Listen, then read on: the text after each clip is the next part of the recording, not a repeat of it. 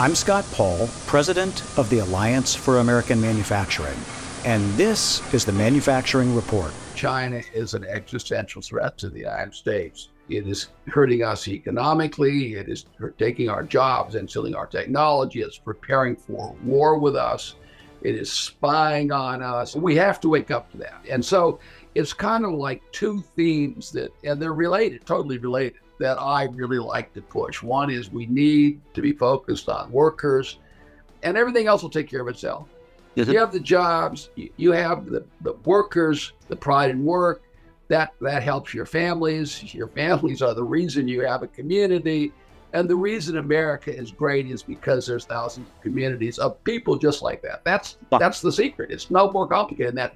It's not because there's a billionaire in New York City that's got nine homes. That does not make America great, right? right. And, and, it, and it, it is this is this very simple concept, and that's what we have to focus on. Bob Lighthizer is arguably the most consequential trade ambassador in American history. Ambassador Lighthizer served as our 18th United States trade representative during Donald Trump's presidency. And under Lighthizer's leadership, we renegotiated NAFTA into a new agreement called the USMCA. Lighthizer also initiated a process that ended up imposing tariffs on broad swaths of goods coming from China. He fundamentally altered the way in which policymakers look at trade policy, setting aside the philosophical inclination towards free trade in favor of an approach that put the interests of America, our national security, and our workers first. That produced some tremendous blowback from our allies, from competitors, and from global businesses, but it's a policy that seems to be sticking.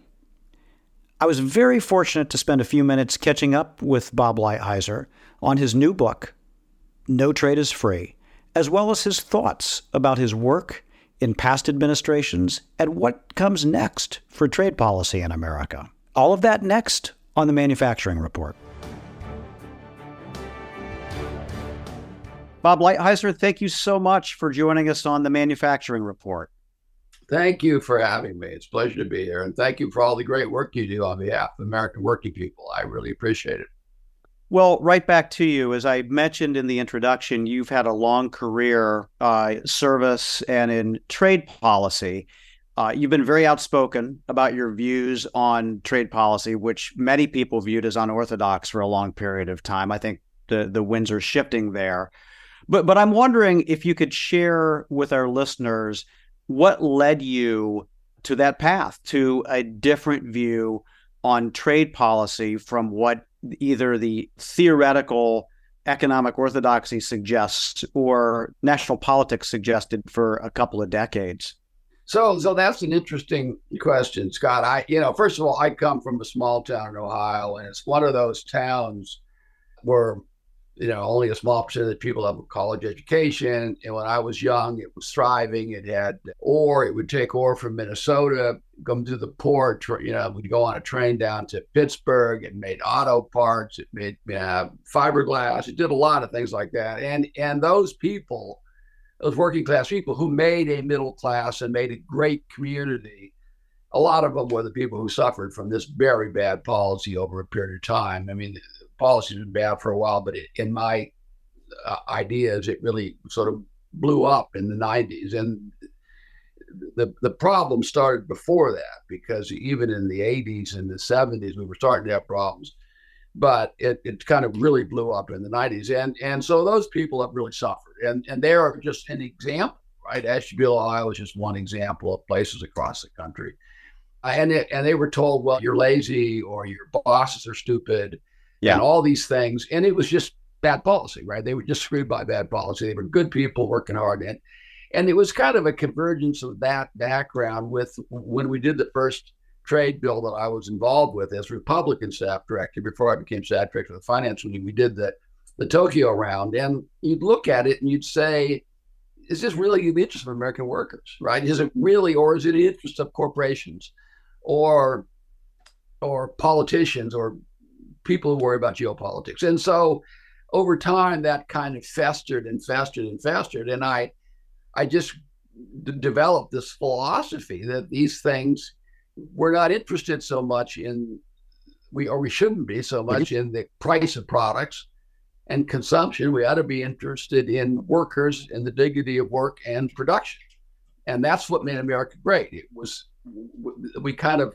got off this track and and we were going down a bad way, and I just decided that I would fight it. And I had some great yeah. allies. I had you know Leo Gerard and really great people obviously Tom Conway now, you know, there was a body of people that were had this view too that I could kind of latch on to. Yeah, yeah, certainly. And y- y- we're going to get to your book in a second, which is great. No trade is free. But I want to take you back to something you wrote in 2008, which really left an impression on me. I, I quote it to this day. It was an op-ed called Grand Old Protectionists, and it appeared in the New York Times. I'm sure you remember it because you wrote it. Uh, and it was with reference to John McCain, who was at the time the the Republican nominee, you know, ardent free trader, as you know. And you were making the case that that runs against kind of like traditional Republican policy and and politics for a long time. Obviously, a lot has changed between John McCain, Donald Trump, and where we are right now. What do you think kind of crystallized that change among Republicans in addition to that very persuasive op ed that you wrote, Bob? First of all, I appreciate that. I assure you that John McCain did not forget it because he held up my nomination and ended up I had three Republicans vote against me, and I'm completely convinced that uh, that John McCain gathered he was one of them. He gathered two of his like-minded people. So, you know, the first place I think the Republican uh, philosophy, I see conservative philosophy, should be about workers. That's really what, and that's what, and manufacturing. That's what it was forever. And then we kind of got into the post-war period, and then there was this sense we ought to fight communism, which was fine yeah. um, because that was an important thing to do. Uh, but then at some point, there was this strain of sort of libertarianism that kind of infected conservatism, the way I think of it. Uh, and a lot of those people were the kind of extreme types who were like, you know, uh, uh, you know, we free markets and and uh, I can't remember telling actually one person uh, it was a council of economic advisors guy in Reagan, way back in Reagan, saying if the whole world closed to us, would we still be right to open up to them? Oh yeah, absolutely. Yeah, we get all this cheap stuff, and I'm like, you know, uh, you know, big like people like you, and this guy, by the way, went on to do a big job of libertarian operation. Uh, I think with, with you know with, with, with people like you thinking for this party uh, and for the country, we're dead, right? The, yeah. the average guy is dead. So so you know, if you say kind of when did it crystallize? You know, it was hmm. more it's more interesting than that to me. If okay. you think back to Ronald Reagan, when Ronald Reagan left office, this this very libertarian group, whose name I won't say, but the very libertarian group said he was the most protectionist president since Hoover. So there yeah. was always, you know, you had, you know, there was always this kind of a strain of kind of pro-American populism in the party. And Ronald Reagan did the steel stuff, right? He did semiconductors, he did sure. Davidson, he did all this stuff, all this this uh, stuff that to protect American workers because it was just the right, fair thing to do. You even go before that, and you think of 1971 Nixon, who didn't have much of a trade profile, in my opinion, and so he, which meant other people were doing it. But he did put in place tariffs on across the world when we start, you know, on on everyone to That's change right. the, the, yeah. the price of gold. So there was always this pragmatic, pro, at least pro manufacturing, if not pro worker element through this party. And then you found yourself, you know, with some of these people like John McCain's a classic example, who were probably far more libertarian than mm-hmm. anything mm-hmm. else. And then they developed, along with like liberal economists in colleges, they developed this notion that, oh, free trade has lifted, you know, it's the greatest thing in the world. It's lifted 400 million people out of poverty. And of course, all of them were in China, right? And they, it was putting people in China in poverty in the United States and and and, and helping people in China, which was kind of yeah. a cuckoo thing. And then I think if you kind of fast forward, because you think of if you go through the, the on the things that you and I care about, there was essentially no difference between the policies of not necessarily the way they campaigned, but the policies of Clinton, uh, mm-hmm. W. Bush, yeah. Obama. These people all had exactly the same, exactly the same view, and they were exactly the same group of rich people in the Northeast and in the far West, sort of setting the policy, and then again getting richer. Yeah. And the, when the worker getting treated worse and worse and worse and worse and worse, it was the, I mean, and it really was that that that Trump took a sledgehammer to. Now I'd been arguing it forever. Sure. But yeah. But without, and so were you. So had you been. Yeah. And so were the people I just talked about. But but the reality is that uh, nobody was backed up at the high level. So you'd end up you'd end up with uh, you know in in Obama's elections, both of them, he would come out like for NAFTA, we need to change NAFTA. Yeah. Bush would say the same thing, and then when they would get in, they wouldn't do anything because right because the, right. the, the money guys didn't want to do anything. So it took kind of the, the, the confluence of a President Trump who was willing to just throw a rock against the crystal, and and the fact that I agreed with the ability, so I wasn't slow walking any of it. Mm-hmm. And and then we finally did some of these things that people had campaigned on but never really believed in. Yeah, yeah. That makes sense to me. Th- thank you for sharing that perspective, Bob. I think it's very helpful. Now, I do want to get into the book, and, and congratulations. I think it's a, a, a great, very candid accounting of how we got where we are, how you got where you are, takes us inside some of those trade policy conversations from 2017 to 2021 when a lot really got done USMCA, China, lots of other things. I'm wondering for people who are going to read your book or who want you know who, who are going to be informing the policy conversation moving forward as well bob what do you hope they get out of the very rich and deep content uh, you have in No Trade is Free? Well, first of all, thank you for your comments on the book. And it really was written for policy people, but also for working people. I want working people to, to read this book and get a sense of what happened to them. Yeah. And and the prescription is important, but but it's not complicated. Yeah. Right. Uh, writing the ship is not that hard. So I wanted these people in these areas to engage and think about these policies. These are the affected people.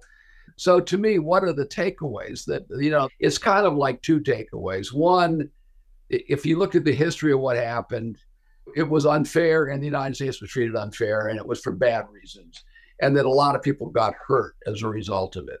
And two, we have to do something to bring back manufacturing and balance trade in a big way. We need more jobs in that in those areas uh, and other jobs related to manufacturing, and we need more upward pressure on wages. Right? I mean, that's really what we need. We need more people in the middle class who are there who are not college educated people but are hardworking people, and that the focus of our economic policy, and I focus just on trade here, should be helping those people that yeah. should be. It's quite specific. That should be.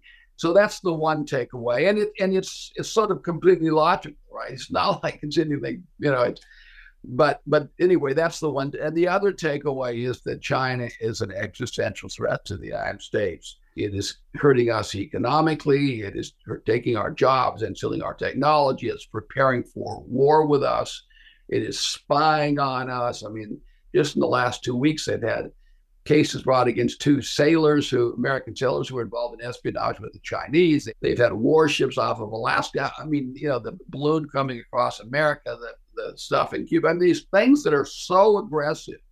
Yeah. Uh, we have to wake up to that. And and and so it's kind of like two themes that and they're related, totally related, that I really like to push. One is we need to be focused on workers and everything else will take care of itself. You have the jobs, you have the, the workers, the pride in work. That that helps your families. Your families are the reason you have a community. And the reason America is great is because there's thousands of communities of people just like that. That's that's the secret. It's no more complicated than that. It's not because there's a billionaire in New York City that's got nine homes. That does not make America great, right? right. And, and, it, and it, it is this is this very simple concept, and that's what we have to focus on. Yeah, yeah. Uh, th- thank you, Bob. I think one of the great successes of the administration and and you was the USMCA, which is the U.S. Mexico Canada Agreement, which replaced NAFTA for our listeners who aren't tuned into to trade policy every day. But I'll I'll share something, and then I, I want to ask you a question about it. In my experience, and I had worked for Democratic members of Congress who were trade critics, and at the AFL-CIO, and these voices were always shut out of negotiations. And I think you'd probably agree with that. And uh, in this case, there was a lot of consultation for domestic manufacturing and American workers and people who had been critics, I think righteous critics of trade policy. And the agreement reflected that. And it had a lot of Democratic support in addition to Republican support, and a lot of groups who had traditionally opposed some trade agreements supported it. And so, in a lot of ways, it was transformational, I think, for that trade agreement debate. Um, and it included included some very innovative features. Now, you can't do anything about the macro economy. And obviously, a lot of things have changed. And so we're seeing lots of imports come in from Mexico now. The imports are, are down from China. And we're still, I guess, pretty early into its implementation. But what's, what's your takeaway from how it's going? Is it working as it was intended, or what, what do we need to be thinking about, Bob? So, so, so first of all, your your point is exactly right. I mean, if you said who was the key person you know, it would be sort of two key people in the in the I call the book the the second negotiation. That is the year with Congress after the thing's essentially done. Uh, it's obviously Speaker Pelosi and it's Rich Trumka. Um, and on on one occasion, actually, Rich and I, who became a very good friend, and his I mean his loss is like something that working people will will affect negatively for a generation. Absolutely. Yeah. And um, but I spoke to the to the, with him, the two of us, the, the entire Democratic caucus in the House, right? Which is sort of I don't think anyone had done that in Republican administration in a long, long time. So yeah. and and obviously Leo was involved at the beginning, and then, and then Tom was involved. Um, so and, and and a lot of other union people too. So those were voices. Those were, but it wasn't like I was doing it for any reason other than they agreed with me, right? I mean, these were these were my guys. I've been like working. Right. I've been on the you know in the in the trenches with them for forever, and and and I did want to change things. This was a great opportunity. So, and we did a lot of innovative stuff. We took the rules of origin and literally said this these should be designed to bring manufacturing back to America. We could go through all of that, but that's not really what the question is. See, your question is kind of is it working? So I would say a few things on that. Yeah. Um, number one, before we did it, nine of the previous 11 auto plants built in North America were built in Mexico. Yeah. And now that's not happening. So, it, eh, to some extent, for sure, we stopped this rush. And let's be honest, autos and the related auto manufacturing is the biggest part of our trade, like by Absolutely. far. Yeah. By far. Yeah. And so we changed that. I'd say number one. Number two, I think it takes time. We turn the boat around. It takes time. The rules of origin themselves are not even fully implemented yet, right? There's yeah, a long correct. thing. So, yeah. so this is going to be something that's going to play out over a long period of time. Secondly, your comment about China.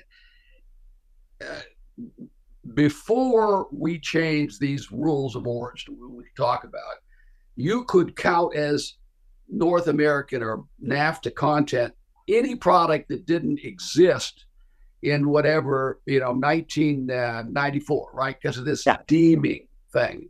Mm-hmm. And that brought in a lot of Chinese stuff, all the electronics, all this came in, and it came in and said, ah, this is from North America, even though that was a fraud. It wasn't from North America. So we changed all that. Um, but, but um, I would say if I'm very proud of it. I think it's doing great. It always mm-hmm. is going to have to be monitored. Yeah. Um, if there is a lot of content coming in through Mexico from China, then that's got to be corrected. We have to just take yeah. an action to do that, and business will be upset, and that'll be too bad. Mexico will be upset, and that'll be too bad. Um, the general notion on our, and I'm just going to take a slight diversion, the notion that that our China tariffs have driven some um, additional imports and low end manufacturing to Mexico is, in my opinion, a, a good outcome. Now, that's mm-hmm. not necessarily a NAFTA mm-hmm. Uh, yeah. result, but those China tariffs, if we're not shifting money to China and and buying more and employing more and having a more prosperous Mexico, that is a trade I would take in a New York minute, right? I mean, yeah. the reality is sure. that we are better off with Mexico being prosperous. They're on our border. They, we have a lot of Mexican Americans. We have a lot of you know mm-hmm. cultural reasons, and they need security and safety down there, and and and that part of it kind of makes sense. But but I, I I would say I think it was masterful and innovative. I think it has changed things. Our exports have also gone way up to, yeah. to Mexico as a result of that. It's not just coming the one way, but um, if there are, there clearly will be things that will have to be corrected, and mm-hmm. that's why we put in the sunset provision, mm-hmm. right? So in in two years, they're going to be negotiating changes. Yeah, and there's been a couple of cases that have not gone well, that have been wrong and wrongly decided, in my opinion, in the auto parts area. I won't get into the details of it. What? But there's some stuff like that that that I think we have to be far more ruthless in terms of of enforcing and insisting that they're changed in the next. Uh, in other words, we always knew business people and the Chinese are going to do what they can to get around this. And that's yeah. why we put in place a sunset so that it's clear that we're going to revisit these things and we will have the leverage if yeah. we use it to, yeah. to, to, correct these things. And one of the things I would correct for sure would be Chinese content and things coming in from Mexico. Yeah. Um, and, and I would make it so that those things don't get the benefit of NAFTA. Um, some of them are getting it right now because of lack of enforcement. Right. But, um, but to the extent that they need change, then we need to change it. But for sure, it stopped this outflow, this this this uh, you know mm-hmm. to, sort of an upgraded, uh, updated uh, Ross Perot giant sucking sound. It was in the auto industry. Yeah. It stopped oh, that, yeah. turned it around, and I think it's fair to say that some of this manufacturing or creating of factories in the United States that we've seen a lot of in recent in the very recent period is because of NAFTA. Some of it's because of the tariffs mm-hmm. in on China, but some of it is literally because of NAFTA because we have to have 40% of those cars and that means basic people say, why are these battery manufacturers um, coming to the United States? Because of the way we wrote that. There was no mystery, right. no secret. Right. We wrote yeah. that so that they had to make the batteries. The batteries are too big a part of the car. The batteries have to be made in America, or your car won't qualify for for the tax exemption.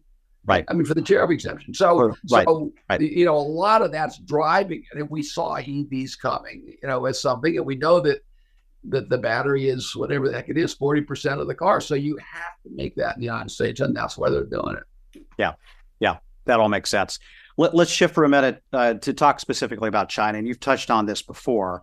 Um, I mean, I'm sure you read this. I certainly see this that a, a lot of folks think that we've hit peak China, that uh, either Xi Jinping or structurally um, they're they're they're they're digging a, a bigger hole for themselves um, demographics, uh, and uh, that that could be dangerous, or that that negates the need for tougher action uh, with respect to China. I mean, you obviously pointed out uh, some of the uh, aggressive things that uh, the the CCP has been doing.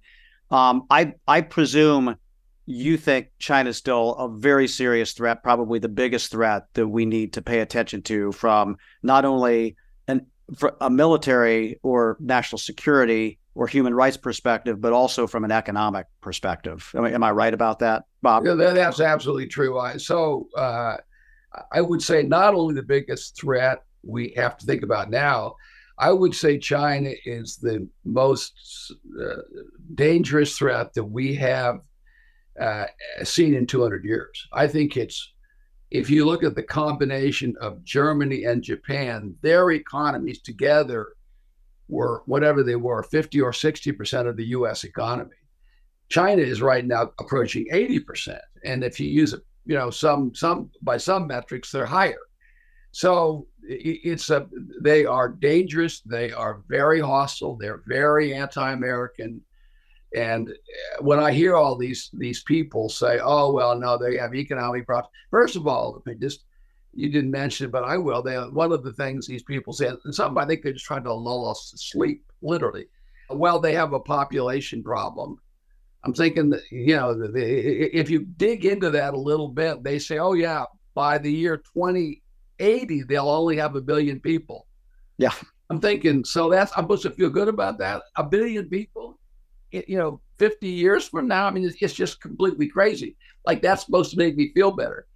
And mm-hmm. do they have economic problems? Yeah, but but but but that doesn't reduce the threat.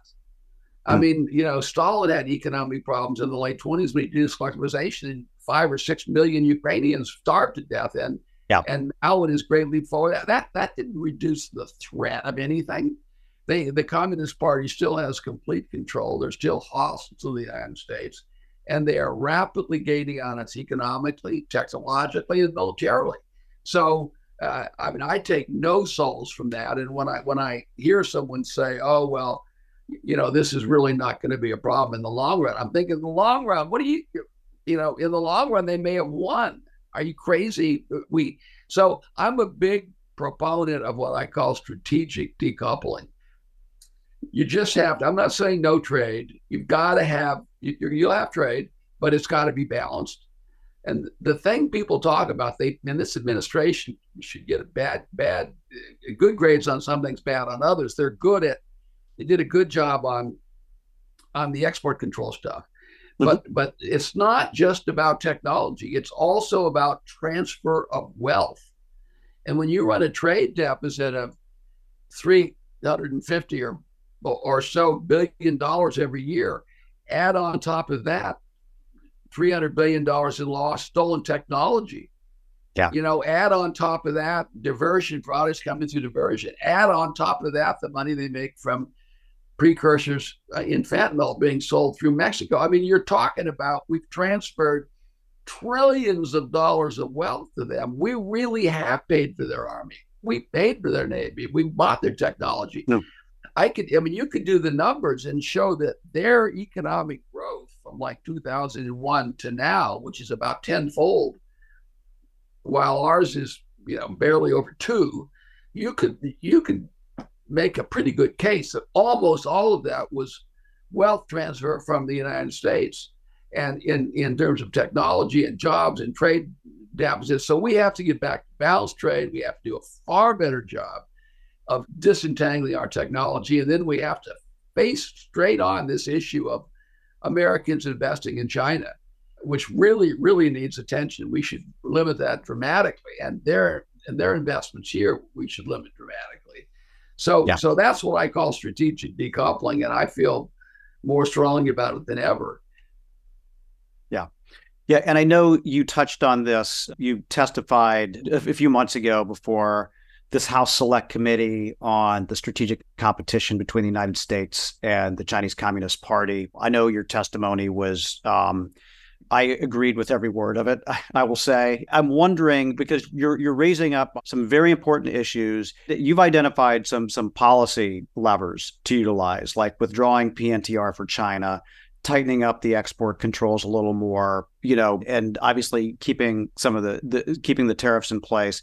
I, I'm wondering, and this is more of a process politics question, because so much of the action taken on China was executive action, right, in the Trump administration. There have been some, I would call internal investments that have been put into place in this last kind of uh, in, in the Biden administration. Do you hold out a hope that uh, we can get anything done with the with divided government right now uh, with respect to China or some of these recommendations that you've lifted up? So, in the first place, uh, you know, I agreed, of course, also with your testimony b- before and thought it was excellent too. And I think that committee, it's got just a terrific chairman and a terrific ranking member. I mean, two yeah, really totally agree. Yeah. Yeah, I would say get young. Mike Gallagher is young, you know, yeah. uh, Raja Krishnamoorthi's 50s, but that's still, yeah. I've gotten that's young. That's young but, for Congress. Yeah. Yeah, it's young for Congress. so you've got, two, and you've got a lot of good members on there. I mean, really yeah. solid. And, yeah. and, and, and I, look at, I give uh, uh, Speaker McCarthy a lot of credit for setting yeah. up that committee because there was a lot of pressure to do that. And the previous uh, Congresses wouldn't do it. So I am, I am hopeful let me make a couple of basic points. First of all, and you know this because you're an old hand in Washington, nothing's easier to do in Washington than stop stuff. So sure. stop stuff getting through. If you're a lobbyist and you're hard to stop stuff, you got a 90% chance you're going to be successful. That's number one. Number two, all the money is on the side of not doing anything to to negatively affect China because all the people who are getting rich there was this great concept years ago by this guy Buchanan. It was an economist, and it, it, was it, was concentrated concentrated benefits and diffuse payments. And he won the Nobel Prize yeah. over this simple concept, right? Yeah. And yeah. this is exactly what we have. We have a few people getting really rich, either investing in the, in China or bringing stuff into the United States. And those people are going to be more interested and more affected and more effective than all the dispersed payments, which is all the working people across the country. So uh, the money, the Chamber of Commerce, all this is all on the side of helping China. They don't articulate it that way, but that's in fact where it is. Um, having said that, I, I think we do have good leadership in the House on this issue. In the Senate, we certainly have a Democratic leader who understands this problem and has for yep. 25 years. Yeah, now, that's true. This problem is going to be that the White House is against doing anything. And it's very hard to be the leader of the party in the Senate when your party has the White House and not do what the White House wants. So he's going to be hamstrung, I I fear, in doing things. But I'll I'll tell you what, because the White House doesn't want to do anything, because for, mm-hmm. for a whole variety of reasons. But I'll tell you, to me, what what I have proposed, and I really wish that people would do this. I would have if if I were running the House, I would have a vote every week or every two weeks on some small part of what we're talking about. Yeah. So yeah. I would have a vote on getting rid of TikTok on uh, uh, Wednesday afternoon, and mm-hmm. and just say fine. And you you and I know if you had that vote, you would get the vast majority of of Republicans, you'd get the vast majority of Democrats, and then just send it to the Senate and and and and after a while you would have then there's several more of these things to me are are are, are not even you know de minimis right which we mm-hmm. can yeah. talk about i mean right. that that would pass now there would be some that get smaller majority but it would pass the house with you know with 300 votes right yeah and and then it would go to the senate and then eventually you do 10 of these things then what what happens in the senate they either do nothing mm-hmm. which is what the White House would want them to do. And if if they do that, then they have a political issue, a major political issue, right? Yeah. Because this kind of builds up. And then, you know, there's some chance that they'll start passing some of them on the theory that they have to relieve the political issue as we get close to an election. So I, I'm like, I think these big China bills are fine, but mm-hmm. but there are so many things that, when clearly explained, would get a, vast majority of Republicans and Democrats. And I would just start passing those things. Now, it's not the way Congress changed to think, mm-hmm. but it's the way I would do it. And I, then yeah. you would end up with 10 bills passed the House in the Senate. What do they do?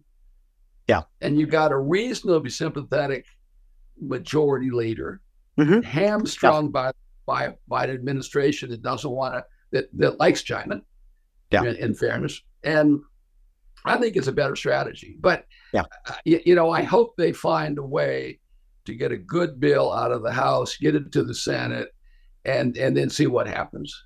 Yeah, yeah, that uh, that that seems wise t- to me, and I, I completely agree. For instance, we had uh, Congressman Blumenauer on the podcast to talk about de minimis and to explain it since it's such an archaic term. But the logic of that is, and I agree with you. I think there'd be overwhelming support for for that and for some issues like that that you that you raised up in your testimony, Bob. Um, I, want to uh, I, want to ask you a question about your uh, your successor as USTR, but I want to tee it up this way.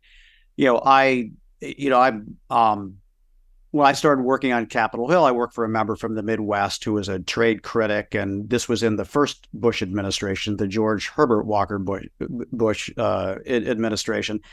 And then, so I've seen a series of trade ambassadors along the way who, who, who, uh, you know, mostly pushed for more free trade agreements and mostly uh, did not have the gas pedal down on enforcement unless there was overwhelming pressure to do so. And then it was usually a half measure.